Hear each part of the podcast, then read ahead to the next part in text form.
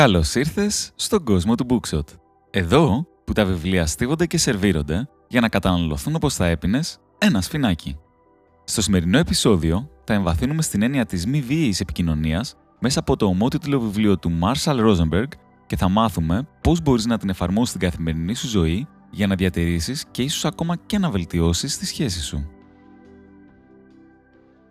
Κατά τη διάρκεια μιας κανονικής ημέρας, επικοινωνούμε με πολλούς διαφορετικούς ανθρώπους. Επικοινωνούμε με τα αγαπημένα μας πρόσωπα, τους συναδέλφους και ούτω καθεξής. Αλλά δυστυχώς, πολλές συζητήσεις τελειώνουν άσχημα. Συχνά προκύπτουν παράλογες συγκρούσεις και καταλήγουμε να τελειώνουμε τις συνομιλίες και να αισθανόμαστε ότι δεν μας νοιάζονται ή ότι είμαστε σε απόγνωση.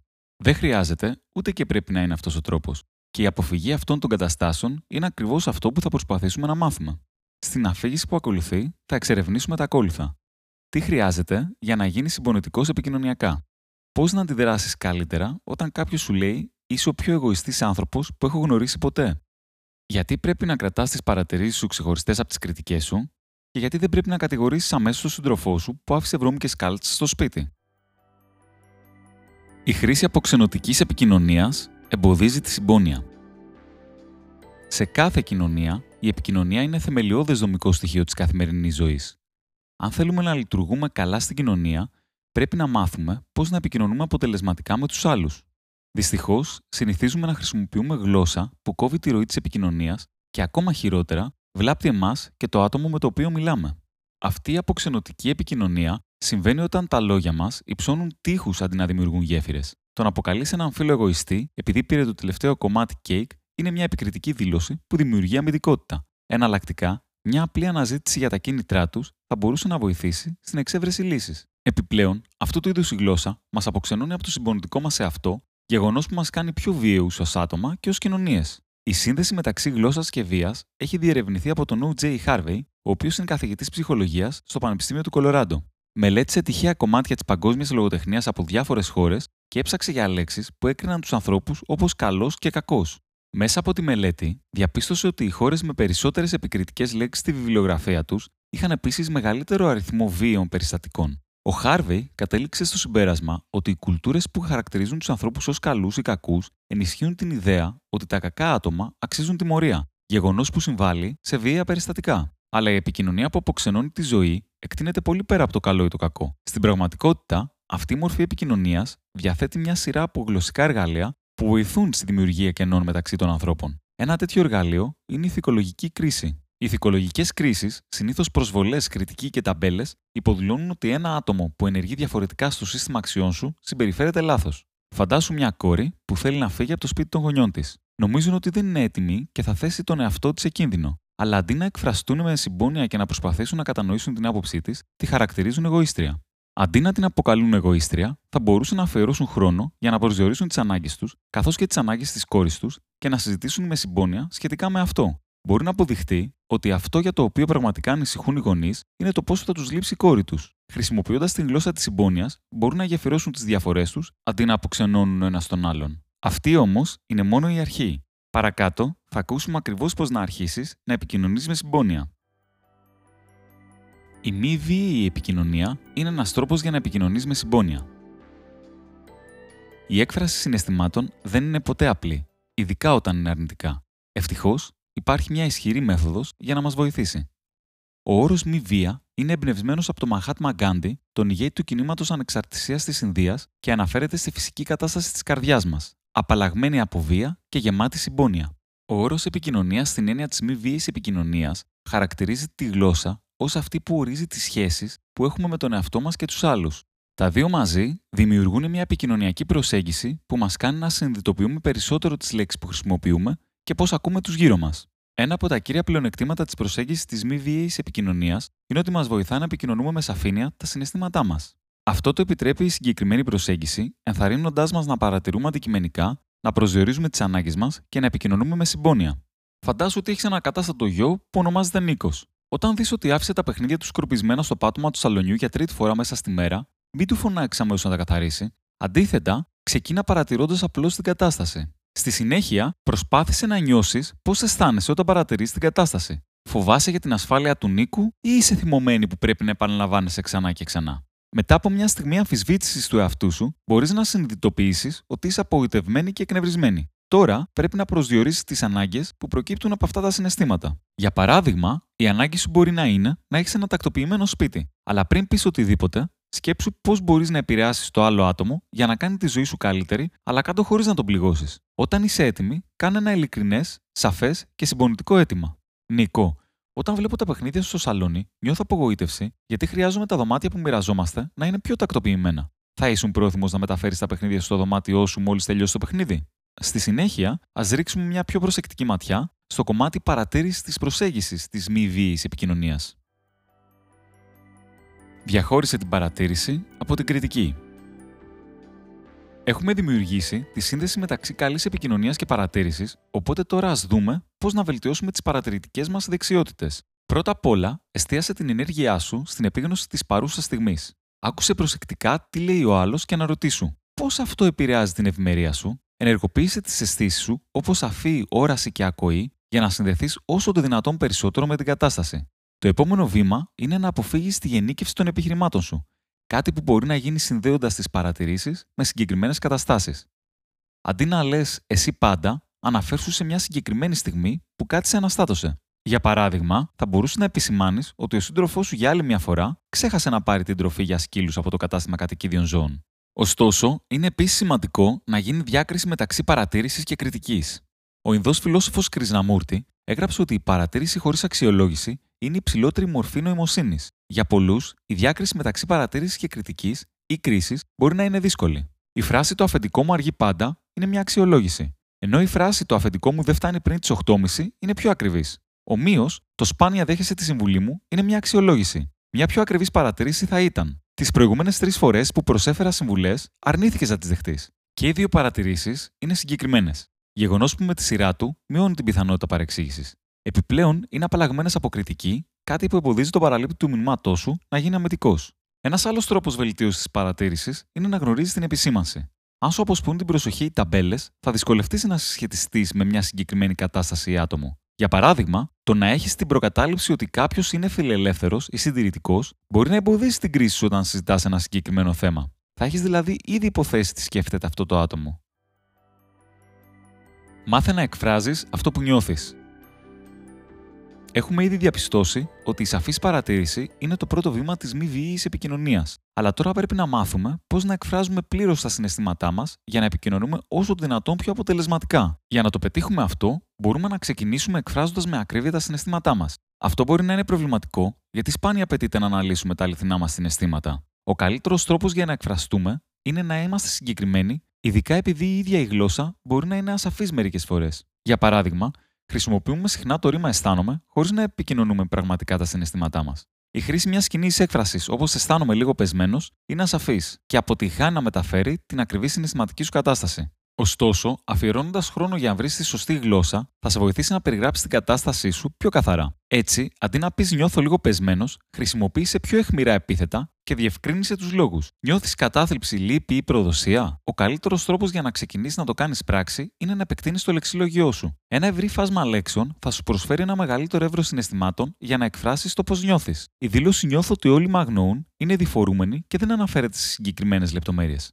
Για να αποφύγεις τέτοια σύγχυση, μετέφερε τις εμπειρίες σου με αληθινά πρόσωπα και μέρη. Χθες το πρωί ζήτησα από την αδερφή μου συμβουλές και δεν απάντησε. Το ίδιο συνέβη με το αφεντικό μου στο μεσημεριανό γεύμα σήμερα, κάτι που με έκανε να αισθάνομαι ότι δεν εκτιμήθηκα. Προσπάθησε να δώσεις μια αφήγηση των γεγονότων και δήλωσε τον τρόπο που αισθάνθηκες καθώς συνέβησαν θα πρέπει να μάθεις πώς να εκφράζεις το πόσο τροτός είσαι συναισθηματικά. Η παραμέληση των αληθινών συναισθημάτων σου μπορεί να δημιουργήσει ανεπιθύμητη ένταση μεταξύ συναδέλφων, φίλων και οικογένειας. Ορισμένοι επαγγελματικοί κώδικες αποθαρρύνουν ακόμα και την έκφραση ευπάθειας ως ένδειξη αδυναμίας συμπεριλαμβανομένων εκείνων των δικηγόρων, των μηχανικών και του στρατού. Αντί να φιλτράρεις τα συναισθήματά σου, χρησιμοποίησε τη μη βίαιη επικοινωνία για να δημιουργήσεις γέφυρες διαλόγου. Παρατήρησε, αναγνώρισες τα συναισθήματα και τις ανάγκες σου και κάνε σαφή αιτήματα ανέλαβε την ευθύνη των συναισθημάτων σου. Σε αυτό το σημείο θα πρέπει να εξοικειωθείς περισσότερο με τη μη βίαιη επικοινωνία και θα πρέπει να είσαι σε θέση να δίνεις μεγαλύτερη προσοχή στα συναισθήματά σου. Δεν απαιτείται να αναπτύξεις τις συναισθηματικές σου αντιδράσεις. Πρέπει να αναλάβεις και την ευθύνη των συναισθημάτων σου. Μπορείς να το κάνεις αυτό όταν αλληλεπιδράς με άλλους, αναγνωρίζοντας πρώτα τις δικές σου ανάγκες. Ενώ η δράση κάποιου ατόμου μπορεί να πυροδοτήσει τα συναισθήματά μας, δεν θα είναι απαραίτητα και η αιτία. Αντιθέτως, οι αντιδράσεις μας καθορίζουν το πώς νιώθουμε για αυτά που μας λένε οι άνθρωποι. Για παράδειγμα, θα αντιδράσουμε διαισθητικά με αρνητικό τρόπο αν κάποιος μας πει Είσαι το πιο εγωιστικό άτομο που έχω γνωρίσει ποτέ. Αλλά ας δούμε τέσσερις διαφορετικούς πιθανούς τρόπους αντίδρασης σε αυτή τη δήλωση. Πρώτον, μπορείς να έχεις μια αρνητική αντίδραση στα λόγια τους και να σκεφτείς: Είναι δικό μου λάθος. Κατηγορώντας τον εαυτό σου, αποτυχάνεις να αναλύσεις τη ρίζα του μηνύματος και να αντιμετωπίσεις το παράπονο του άλλου ατόμου. Αυτό μπορεί να σε κάνει να αισθάνεσαι ένοχος, υποτονικός ή ακόμα και σε κατάθλιψη. Δεύτερον, μπορείς να μπεις σε αμυντική θέση ή να εκνευριστείς. Η απάντησή σου μπορεί να είναι: Αυτό είναι ψέμα. Πάντα σκεφτόμουν τις ανάγκες σου. Εδώ κατηγορείς τον ομιλητή και για άλλη μια φορά αποτυχάνεις να αντιμετωπίσεις το υποκείμενο ζήτημα. Μια καλύτερη αντίδραση θα ήταν να εκφράσεις τα δικά σου συναισθήματα. Αισθάνομαι απογοητευμένος όταν λες ότι είμαι εγωιστής, επειδή προσπαθώ συνειδητά να ικανοποιήσω τις απαιτήσεις σου. Μέσω αυτής της διαδικασίας λεκτικής έκφρασης, μπορείς να προσδιορίσεις τη δική σου συναισθηματική απόκριση και να αντιμετωπίσεις τους λόγους πίσω από τη σύγκρουση. Τέλος, και ιδανικά, μπορείς να παρατηρήσεις τα συναισθήματα και τις ανάγκες του ομιλητή. Θα μπορούσες να ρωτήσεις: Πιστεύεις ότι είμαι εγωιστής λόγω μιας συγκεκριμένης ενέργειας που έχω κάνει, Πώς μπορώ να δείξω μεγαλύτερη προσοχή στις ανάγκες σου; Μάθε να αντιμετωπίζεις τις ανάγκες στη ρίζα των συναισθημάτων. Έχοντας μια καλύτερη κατανόηση των αντιδράσεων και των συναισθημάτων μας, ας δούμε τώρα ένα άλλο πιο απαιτητικό θέμα, τον προσδιορισμό των αναγκών μας. Ο λόγος που αυτό είναι τόσο δύσκολο είναι ότι οι άνθρωποι απλά δεν έχουν εξασκηθεί πραγματικά να το κάνουν. Αντίθετα, πέφτουν στο παιχνίδι των ευθυνών. Το παιχνίδι ευθυνών είναι ένα κλασικό δίλημα, επειδή συνήθως δεν εκφράζουμε τις ανάγκες μας και στη συνέχεια κατηγορούμε άλλους που δεν τις εκπληρώνουν. Μπορεί να επικρίνουμε τους συνεργάτες μας επειδή είναι ακατάστατοι και επειδή δεν πληρούν τα πρότυπα τακτικότητας, όπως όταν αφήνουν τα άπλυτα πιάτα στην κουζίνα, χωρίς να έχουμε ενημερώσει ότι έχουμε ανάγκη η κουζίνα να είναι τακτοποιημένη. Και όταν τους κατηγορούμε, είναι πιθανό να νιώσουν ένοχοι και γρήγορα να μπουν σε αμυντική θέση.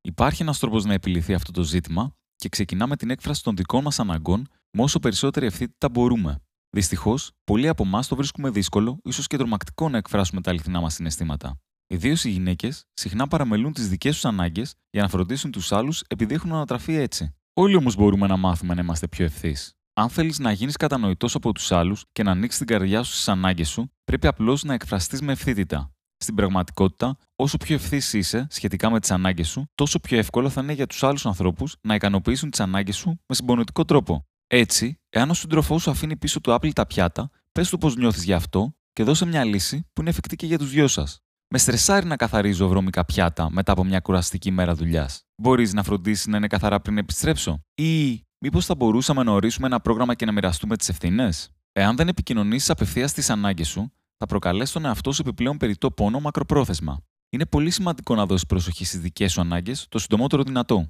Και αυτό είναι κάτι που θα το δούμε πιο προσεκτικά στη συνέχεια. Πώς μπορούμε να εκφράσουμε ειλικρινά τις ανάγκες μας αφού τις προσδιορίσουμε; Εξέφρασε αυτό που θέλεις από τους άλλους για να σε βοηθήσουν να καλύψεις τις δικές σου ανάγκες. Μέχρι στιγμής έχουμε καλύψει τρία στοιχεία της μη επικοινωνίας. Παρατηρήσεις, συναισθήματα και ανάγκες. Ας περάσουμε στο τελικό στάδιο λοιπόν, τα αιτήματα. Πώς μπορούμε να εκφράσουμε τα αιτήματά μας με τρόπο που θα βοηθήσει τους άλλους να ανταποκριθούν με συμπόνια; Θα πρέπει να υποβληθεί ένα αίτημα με σαφήνεια για να εκφράσεις αυτό που πραγματικά θέλεις. Και όσο πιο ξεκάθαρος είσαι για το τι θέλεις από τους άλλους, τόσο πιο πιθανό είναι να το αποκτήσεις. Αυτό σημαίνει διατύπωση ετοιμάτων σε θετική γλώσσα. Η θετική γλώσσα είναι όταν ζητάς να γίνει κάτι, ενώ η αρνητική γλώσσα είναι όταν ζητάς από κάποιον να σταματήσει να κάνει κάτι. Το τελευταίο μπορεί να είναι ασαφές μερικές φορές και μπορεί ακόμα να οδηγήσει σε παρεξηγήσεις ή σύγχυση. Για παράδειγμα, ένας άντρας που ήταν απογοητευμένος με τη γυναίκα του που γυρνούσε πάντα αργά από τη δουλειά, της είπε: Ξοδεύεις πολύ χρόνο στη δουλειά. Εκείνη κατάλαβε από την αρνητική γλώσσα του άντρα της ότι δούλευε πάρα πολύ. Έτσι, την επόμενη εβδομάδα δήλωσε συμμετοχή για ένα ταξίδι με καγιάκ.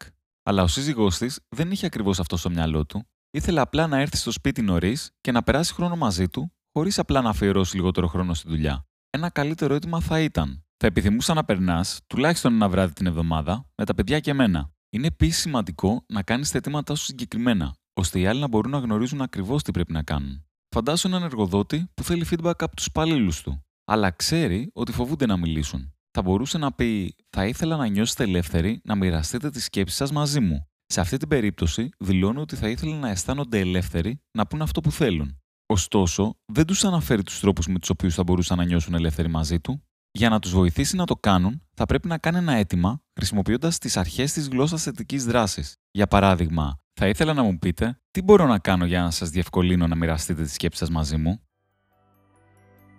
Χρησιμοποίησε τη μη βίαιη επικοινωνία για να μειώσει την επικριτική ομιλία προς τον εαυτό σου. Όπως είδαμε, η μη βίαιη επικοινωνία είναι ένα εξαιρετικό εργαλείο για τη βελτίωση των σχέσεων με τους άλλους. Όμως, έχει και τη δύναμη να προχωρήσει ακόμα περισσότερο, δίνοντάς σου τη δυνατότητα να βελτιώσει τη σχέση σου με τον εαυτό σου. Το πρώτο βήμα για μια καλύτερη σχέση με τον εαυτό σου είναι να συνειδητοποιήσεις πότε δεν είσαι συμπονητικός μαζί του. Ένας βασικός δείκτης αυτής της συνήθειας είναι η επικριτική σου ομιλία. Αυτή είναι η φωνή στο κεφάλι μας που θα μας επικρίνει και για τα πιο μικρά λάθη. Ίσως έχεις ήδη ακούσει τον εαυτό σου να λέει «Είμαι τόσο ανόητος, δεν μπορώ να πιστέψω ότι το ξανά έκανα».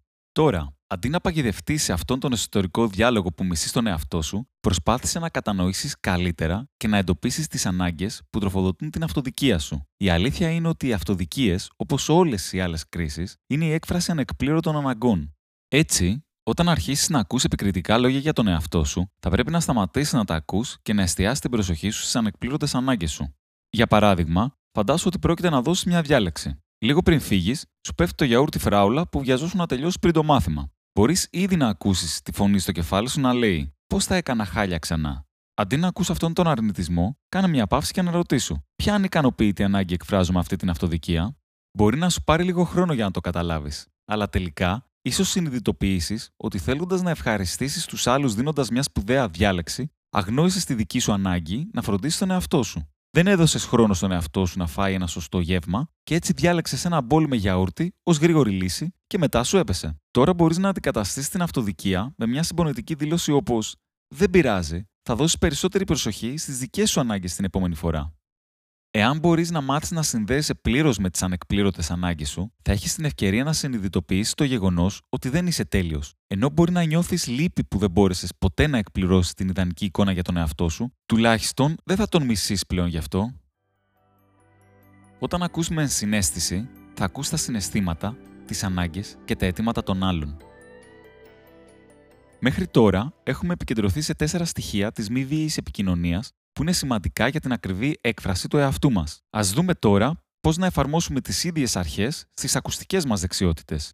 Πρώτα απ' όλα, αν θέλουμε να κατανοήσουμε πλήρως ένα άτομο, πρέπει να ακούμε με ενσυναίσθηση. Για να συμβεί αυτό, θα πρέπει να δημιουργήσει έναν χρόνο και χώρο για τους άλλους, στον οποίο μπορούν να εκφράσουν πλήρως τα συναισθήματά τους. Επίσης, απαιτείται να προσπαθείς συνειδητά να νιώσεις αυτό που νιώθουν. Οι περισσότεροι άνθρωποι αποτυχάνουν να το κάνουν και αντί γι' αυτό προσφέρουν συμβουλές, λύσεις ή καθησυχασμό. Αλλά ενώ προσπαθείς να διορθώσεις το πρόβλημα του άλλου, είναι πιθανό να μην ακούς πραγματικά τα συναισθήματά του. Η καλύτερη πρακτική είναι να ακούς προσεκτικά και να κάνεις ερωτήσεις σχετικά με τις ανάγκες, τα συναισθήματα και τα αιτήματά τους.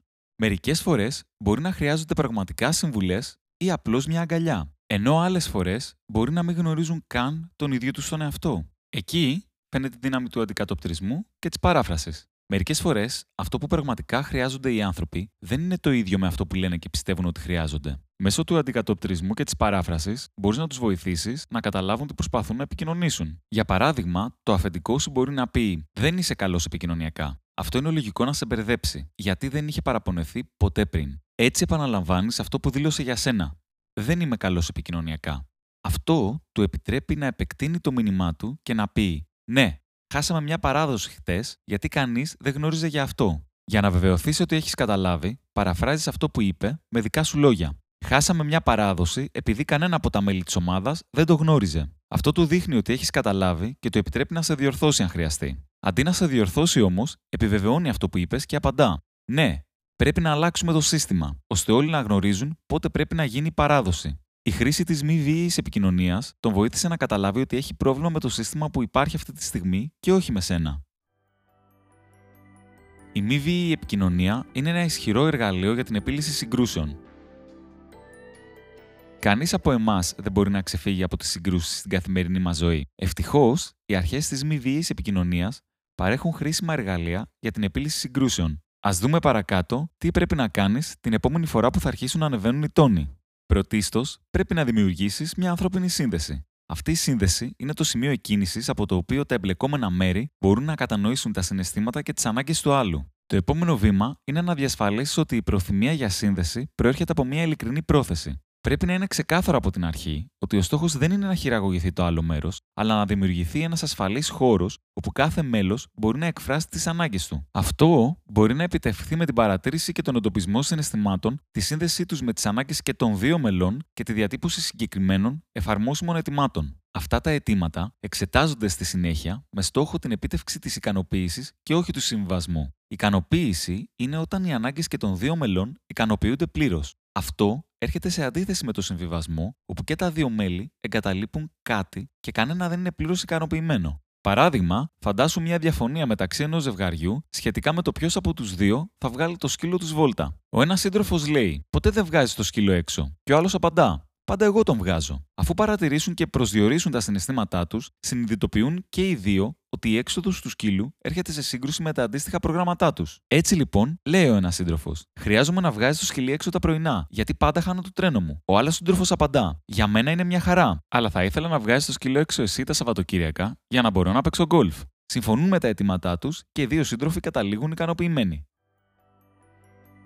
Συνοψίζοντας όλα τα παραπάνω, η μη βίαιη επικοινωνία είναι μια συστηματική μέθοδος μείωσης των συγκρούσεων στις διαπροσωπικές μας σχέσεις. Εισάγοντας συμπόνια σε κάθε λέξη που λέμε και ακούγοντας τις ανάγκες όλων, συμπεριλαμβανομένων των δικών μας, μπορούμε σταδιακά να κάνουμε τον κόσμο καλύτερο. Γι' αυτό λοιπόν, αναγνώρισε τις ανάγκες σου. Την επόμενη φορά που θα νιώσεις θυμό, πάρε μια ανάσα και αμφισβήτησε την πηγή του θυμού σου. Ρώτησε τον εαυτό σου γιατί είμαι θυμωμένος, αντί με ποιον είμαι θυμωμένος, αντιμετωπίζοντας τα συναισθήματα που βρίσκονται στη ρίζα του θυμού σου, θα συνειδητοποιήσεις ότι η αντίδρασή σου είναι που σε θυμώνει και όχι οι άλλοι άνθρωποι. Σύντομα θα ανακτήσεις τον έλεγχο της κατάστασης και θα προσδιορίσεις ποιες από τις ανάγκες σου παραμένουν ανεκπλήρωτες. Αυτό ήταν το επεισόδιο Μη βίαιη επικοινωνία, η γλώσσα της καρδιάς και ελπίζουμε να σου άρεσε. Μην ξεχάσεις να κάνεις follow και review στο κανάλι μας από την εφαρμογή που το ακούς, βοηθώντας έτσι το podcast να φτάσει σε ακόμα περισσότερα αυτιά.